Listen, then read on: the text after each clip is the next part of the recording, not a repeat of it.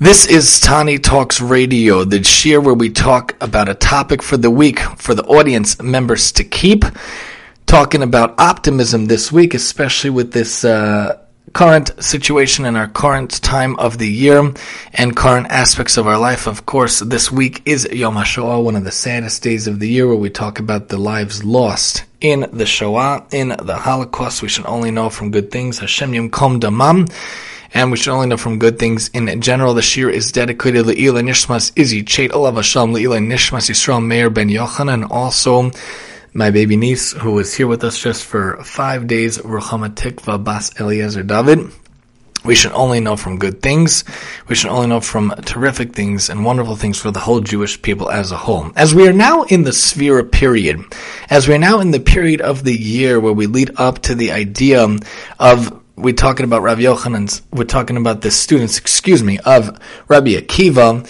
We talk about how we could go about, how we could think about being in a better aspect, being in a better flow and a better way of going about things. And we wanted to, we want to think about how we could be involved in our life and how we could be involved in looking towards the positive and looking towards the aspect of life where we are fully capable of seeing and thinking about what things are around us in a better way.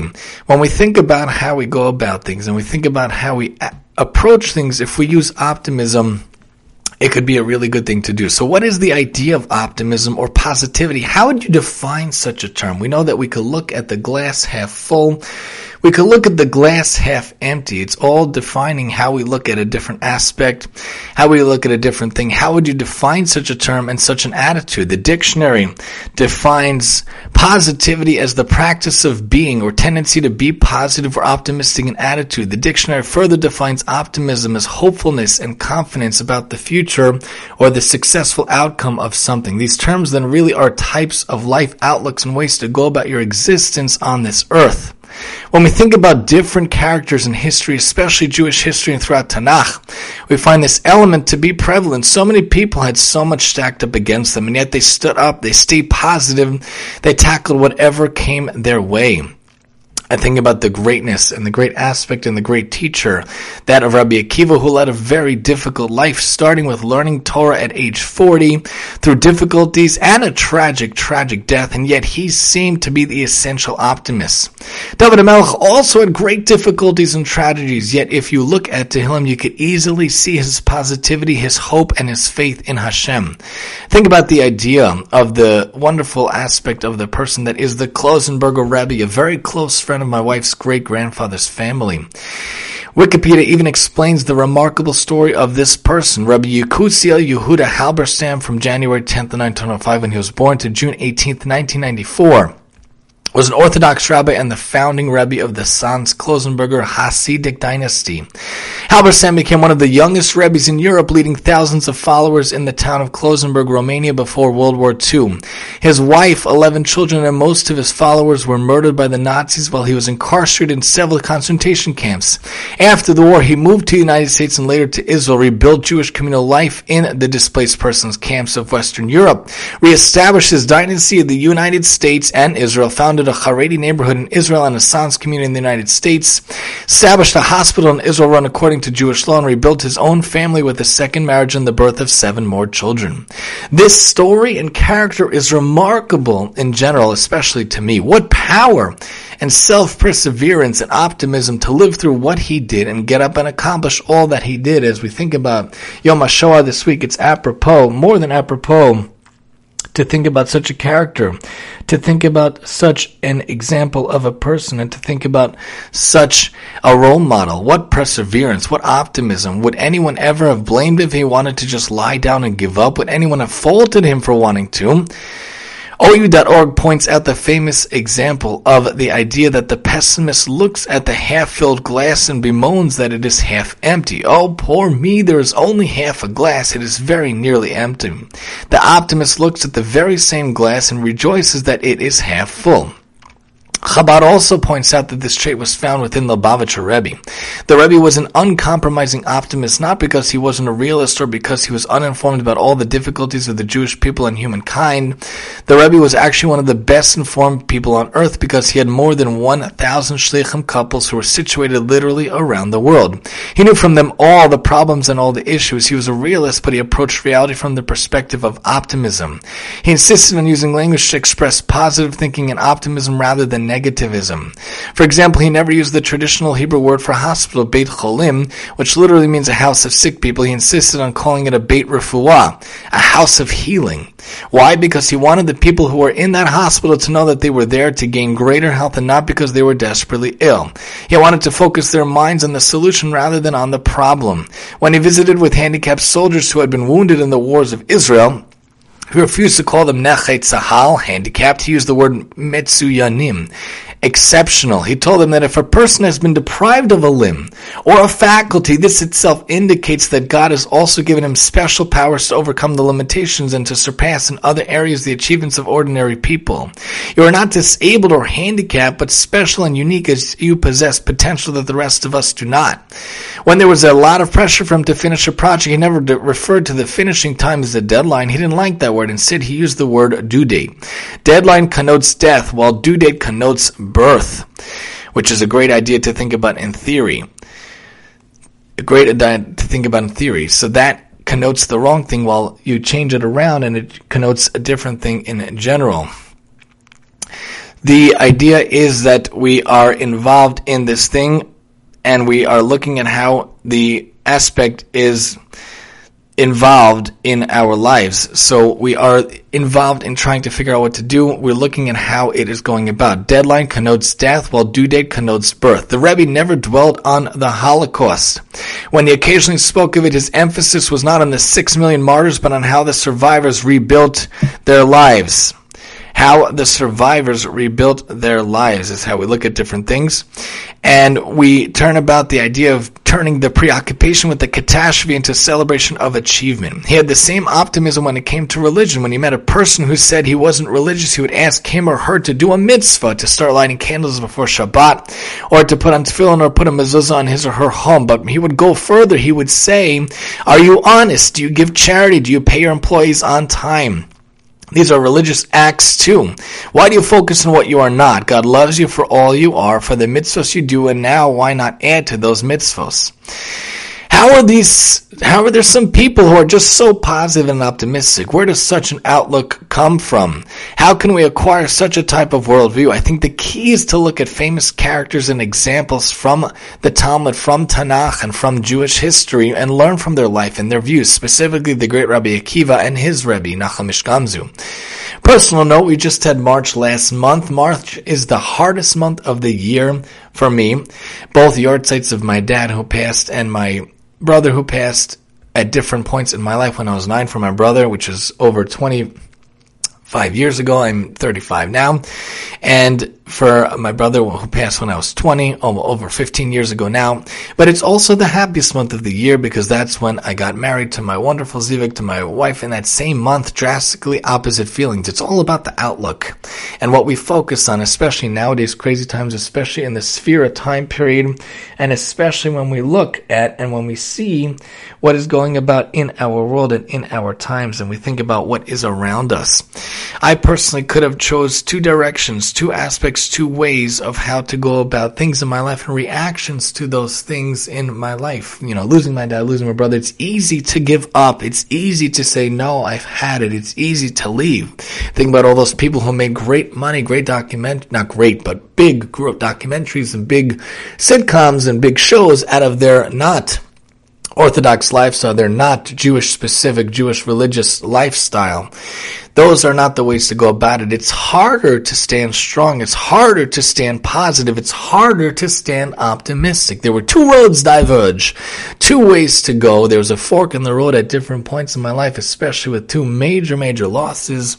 Also personally, in my personal life, when there were some things that did not work out for my wife and kids early on when we were trying, it is not an easy thing to get up and go forward from. Darkness comes with you. Darkness stays with you. Darkness darkness. Darkness is a part of you. It doesn't ever really live you. You ha- leave you. It has to come with you. You have to find a way to live with it and to stay with it on a certain aspect in a certain way.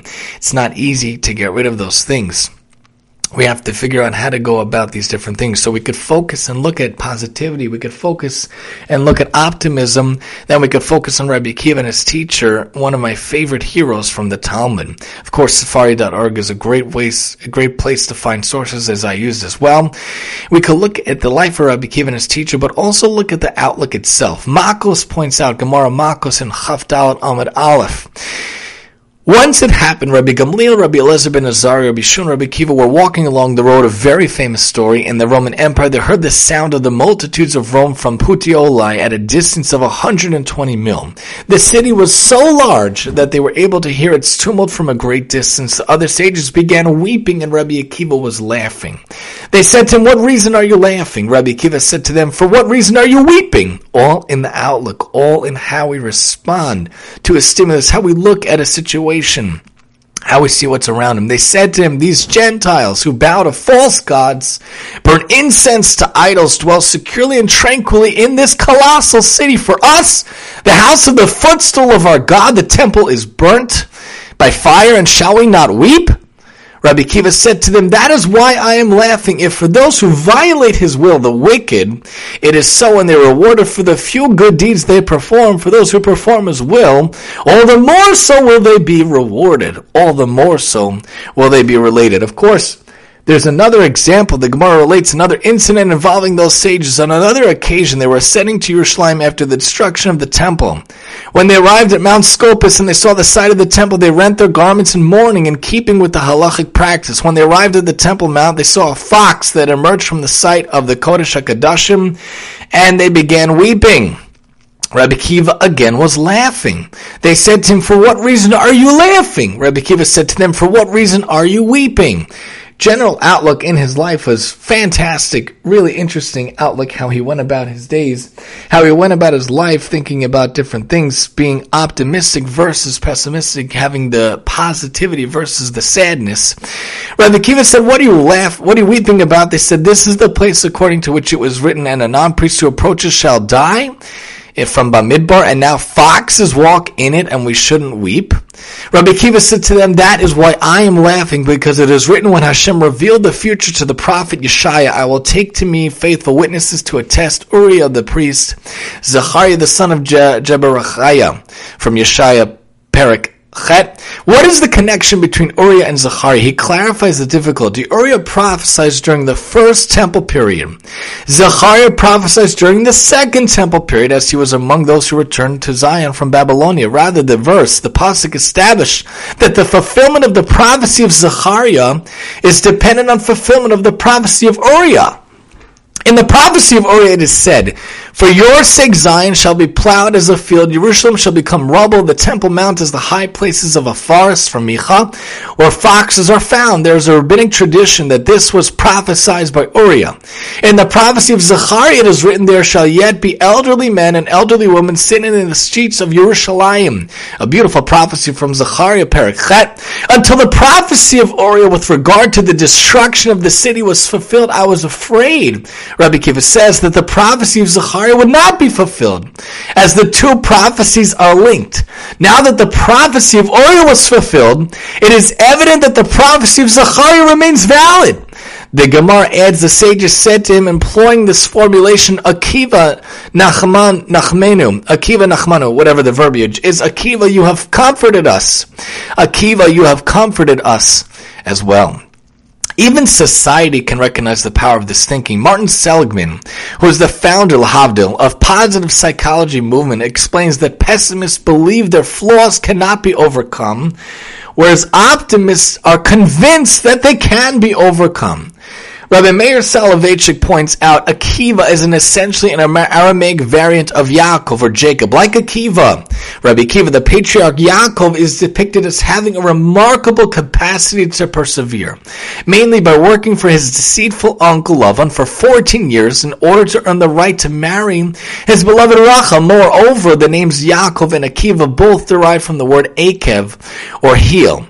As Rabbi Eliyahu Soloveitchik once pointed out, the heel is the lowest portion portion of the body, yet at the same time, it is the first part of the body used to take a step forward. In other words, it is precisely one's initial downfall that can ultimately emerge as a key to progress. You know, we just had Pesach just a few, not just a week or so ago. In the Haggadah, in Magid, Halach Ma'ani, we talk about the idea, Halach Ma'ani, the Achalu of Hasana Be'ara de Mitzrayim. Kol dich ven yese v'yachol, kol dich titzrich yese v'yifsach, hashta hacha, Lashana haba be'ara de Yisrael. Hashta avde, Lashana haba b'nei We sit around with our kids, and our spouses. Sometimes other people are there as well. I literally was uh, really happy to have my wife and kids at the table. The first half, the first um, major part of the holiday. We like to be home. We like to have the kids and uh, able to be home and then go up to bed. So they all did their parts and whatnot. We were singing together. When we're singing Halach Ma'anya and we're saying how we're in exile, we're in Gullus, we're sitting here, we're technically slaves to the society around us. We're technically in exile in Gullus. We're talking right now about how we hope and we pray. We keep optimistic feelings that we're going to be in Yerushalayim, we're going to be in Eretz Yisrael next year, and we're going to be free, free people next year. You have to keep that optimistic feeling. Keeping that feeling is a key element to having the optimistic outlook in life, having the positive outlook in life. You can have 40, 50, 60, 70 grand in debt, credit card debt. You can have 300 grand in student loans. You can have mortgage upon mortgage upon mortgage. One of my coworkers told me the only way she was able to marry off her kids is taking out three mortgages and sending them to private college, even though they wanted to go this college, that college, three mortgages. Can you imagine having such finances hanging over your head, but still finding a way to be optimistic and positive. And it's no coincidence that the highest level, I believe, of role model could be Rabbi Akiva. He started in dire poverty literally dire poverty. He had a father-in-law, Kalba Savua. Rachel saw Akiva, Rabbi Akiva, not Rabbi Akiva at the time, going in the fields, walking in the fields. She saw some spark of greatness in him. She saw some outlook, some unbelievable ability, uncanny ability that he could get so much done, so much accomplished. She said, this is the man I want to marry, Kalba Savua, one of the richest men in Yerushalayim or one of the provinces at the time said, I do not want you marrying him. If you marry him, I'm cutting you off. And she went and married him anyway, because when it comes to a few decisions in life, you do not have to have the the acceptance of your parents when it comes to marrying someone and making aliyah and a couple of other things. So in this case, she married Rabbi Kiva and they literally were poor as dirt. The only thing they had was straw. How do we know this? Because one time the Gemara talks about, I forget which tractate, which, which part of the Gemara, which, which Masechta, but Eliyahu Hanavi shows up at the door Akiva, Rabbi Akiva, again, not Rabbi at the time, answers the door and he says, How can I help you, sir? This person dressed as a, as a disheveled person, maybe an older man. Of course, we know Eliyahu was very regal with long flowing white hair and flowing white beard. Who knows what he looked like at that point? He says, My wife has just given birth. We don't even have straw to put the baby on, the newborn baby on. Can you please help us? Can you spare some straw? And Akiva, Rabbi Akiva says, ah, look at that. There are some people that don't even have straw, and I have the unbelievable ability to do chesed, to take care of this person. So we're not the lowest of the low, even though we're in dire poverty. There is a level below us. Not his words in the Gemara, obviously. And he gave them the straw. Rabbi Akiva also very movingly is depicted a, a beautiful romantic aspect of the Gemara. Akiva is plucking out the straw from his wife's hair. The Gemara talks about it. It says, "One day I will get you a tiara of gold of Yerushalayim." Fascinating. You know, fast forward many, many years, lo and behold, Rabbi Akiva actually does do that. Of course, he goes off to learn and study. He sees the rock.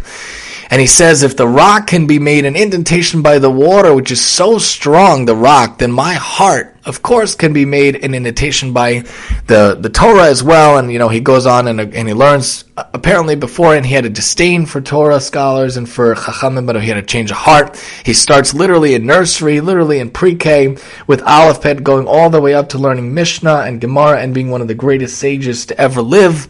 And he's a fascinating example, of course, dying Al Kiddush Hashem. He ends up having these 12,000 pairs of students, really 24,000 students who die this period of 33 days that we are in right right now in 2023, the Omer, that we're counting up to Lag Omer when it stopped. And of course, the Shavuos when we got the Torah itself. And he started all over again, by the way, after he lost all those students with the big five uh, Talmidim that he got with them, and he had to teach Torah on the pain of death from the Romans. He was thrown in jail. He still taught Torah. Very, very fascinating life, by the way, in general.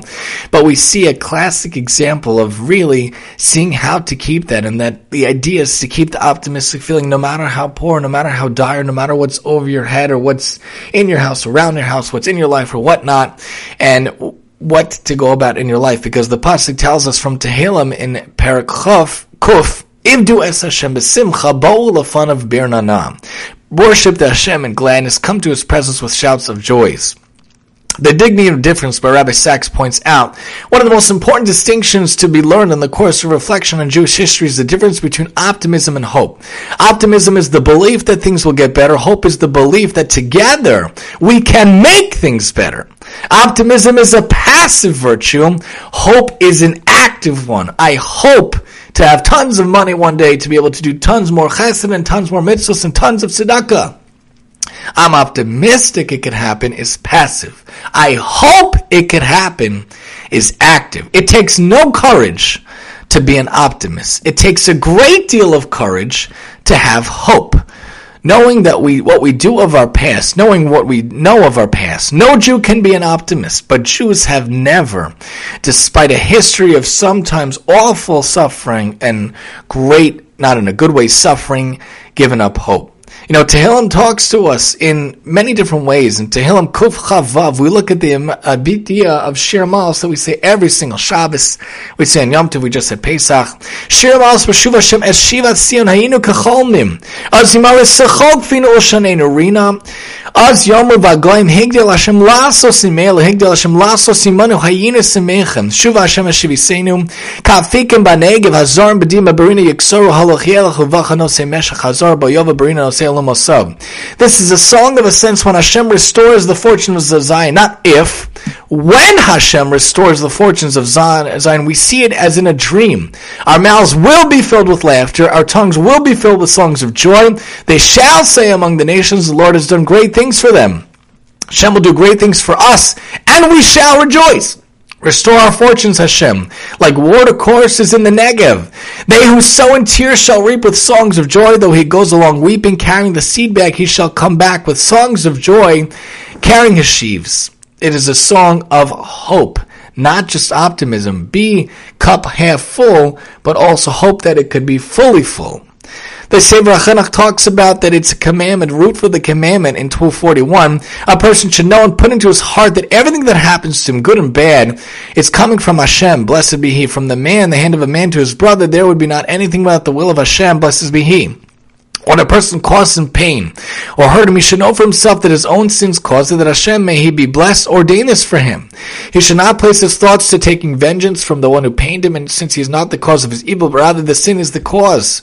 Like David said in Shmuel Bet, leave him to curse Shimi Gera, who was not nice to David at this point. Since the Lord told him so, he made the matter depend on his own sin, not upon Shimi Ben Gera.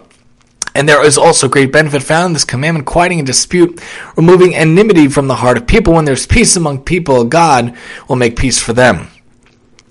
The Rambam points out in the Moreh Nevuchim a fundamental law, principle taught by Moshe. Wrong cannot be ascribed to God in any way whatsoever. Evil and afflictions and all kind of happiness of man, whether they concern one person or community, are distributed according to justice. They're the result of strict justice that admits no wrong, whatever. Even when a person suffers pain in consequence of a thorn going into his hand, although it is once drawn out, it's a punishment come from Hashem. And the least pleasure he enjoys in a reward, it's meted out by strict justice. All his ways are judgment, all his ways are good coming from what Hashem does.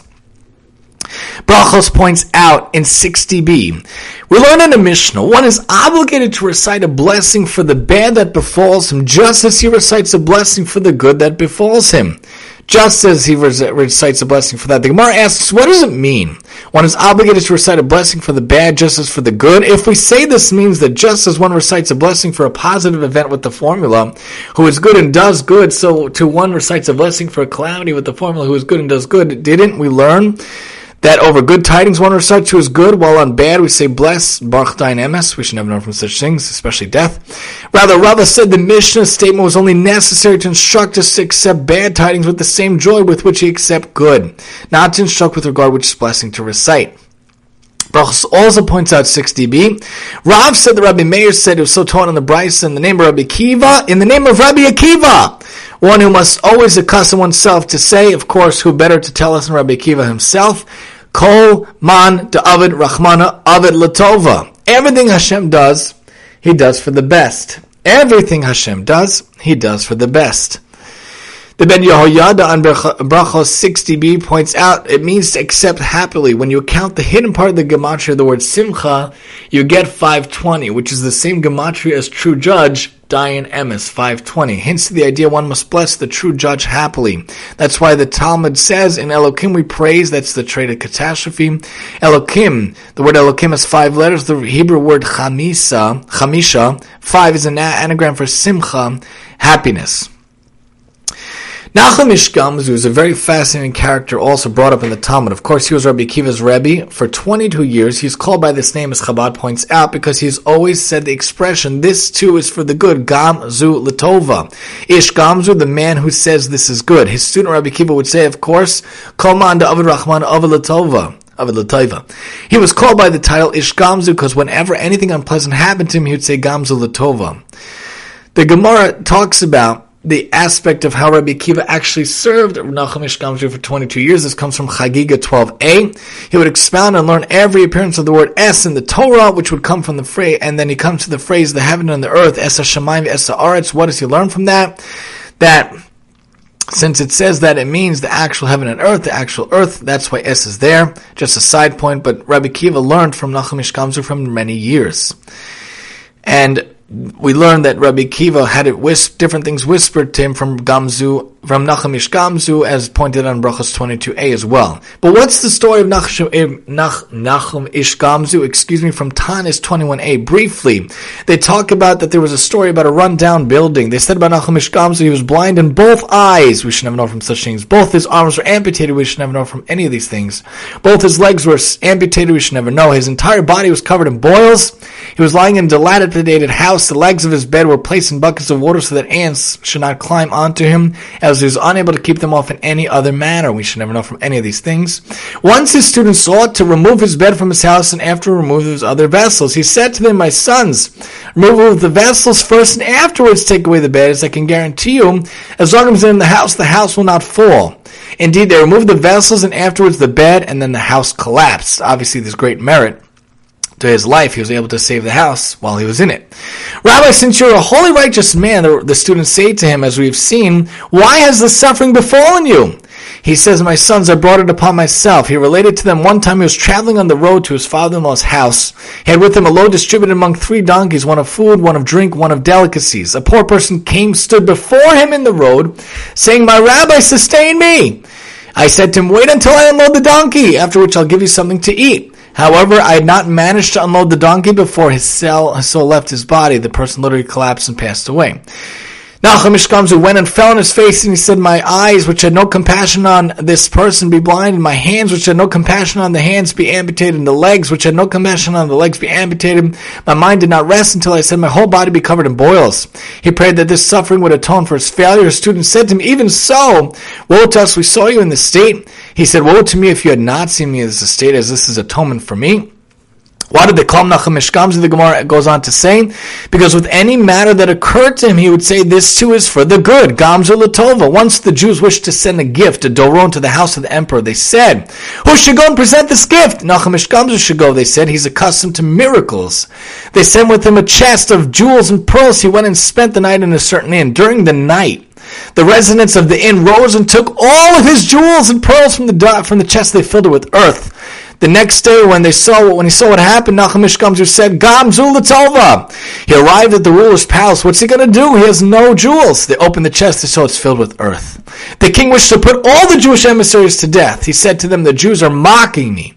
Nachum Ish Gamzu says, this too is for the good. Eliyahu Hanavi comes and appears before the rulers, one of the ministers. Eliyahu, one of my favorite people, coming to save the day. He said to the ruler, perhaps this earth is from the earth of their forefather Abraham.